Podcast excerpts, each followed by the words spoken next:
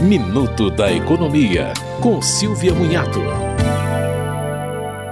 A partir de 16 de julho, o programa Universidade para Todos vai atender estudantes de escolas privadas. A lei anterior beneficiava apenas estudantes de escolas públicas ou que tivessem estudado com bolsa em escolas particulares. O subsídio do ProUni será destinado prioritariamente a professores da rede pública de ensino. Em seguida, serão contemplados os estudantes que tenham cursado o ensino médio completo em rede pública. Os estudantes com bolsas parciais a integrais na rede privada e até sem bolsa vem em seguida na ordem de classificação, conforme a situação de custeio dos seus estudos. As instituições de ensino também têm que destinar vagas para pessoas com deficiência e autodeclarados indígenas, pardos ou pretos.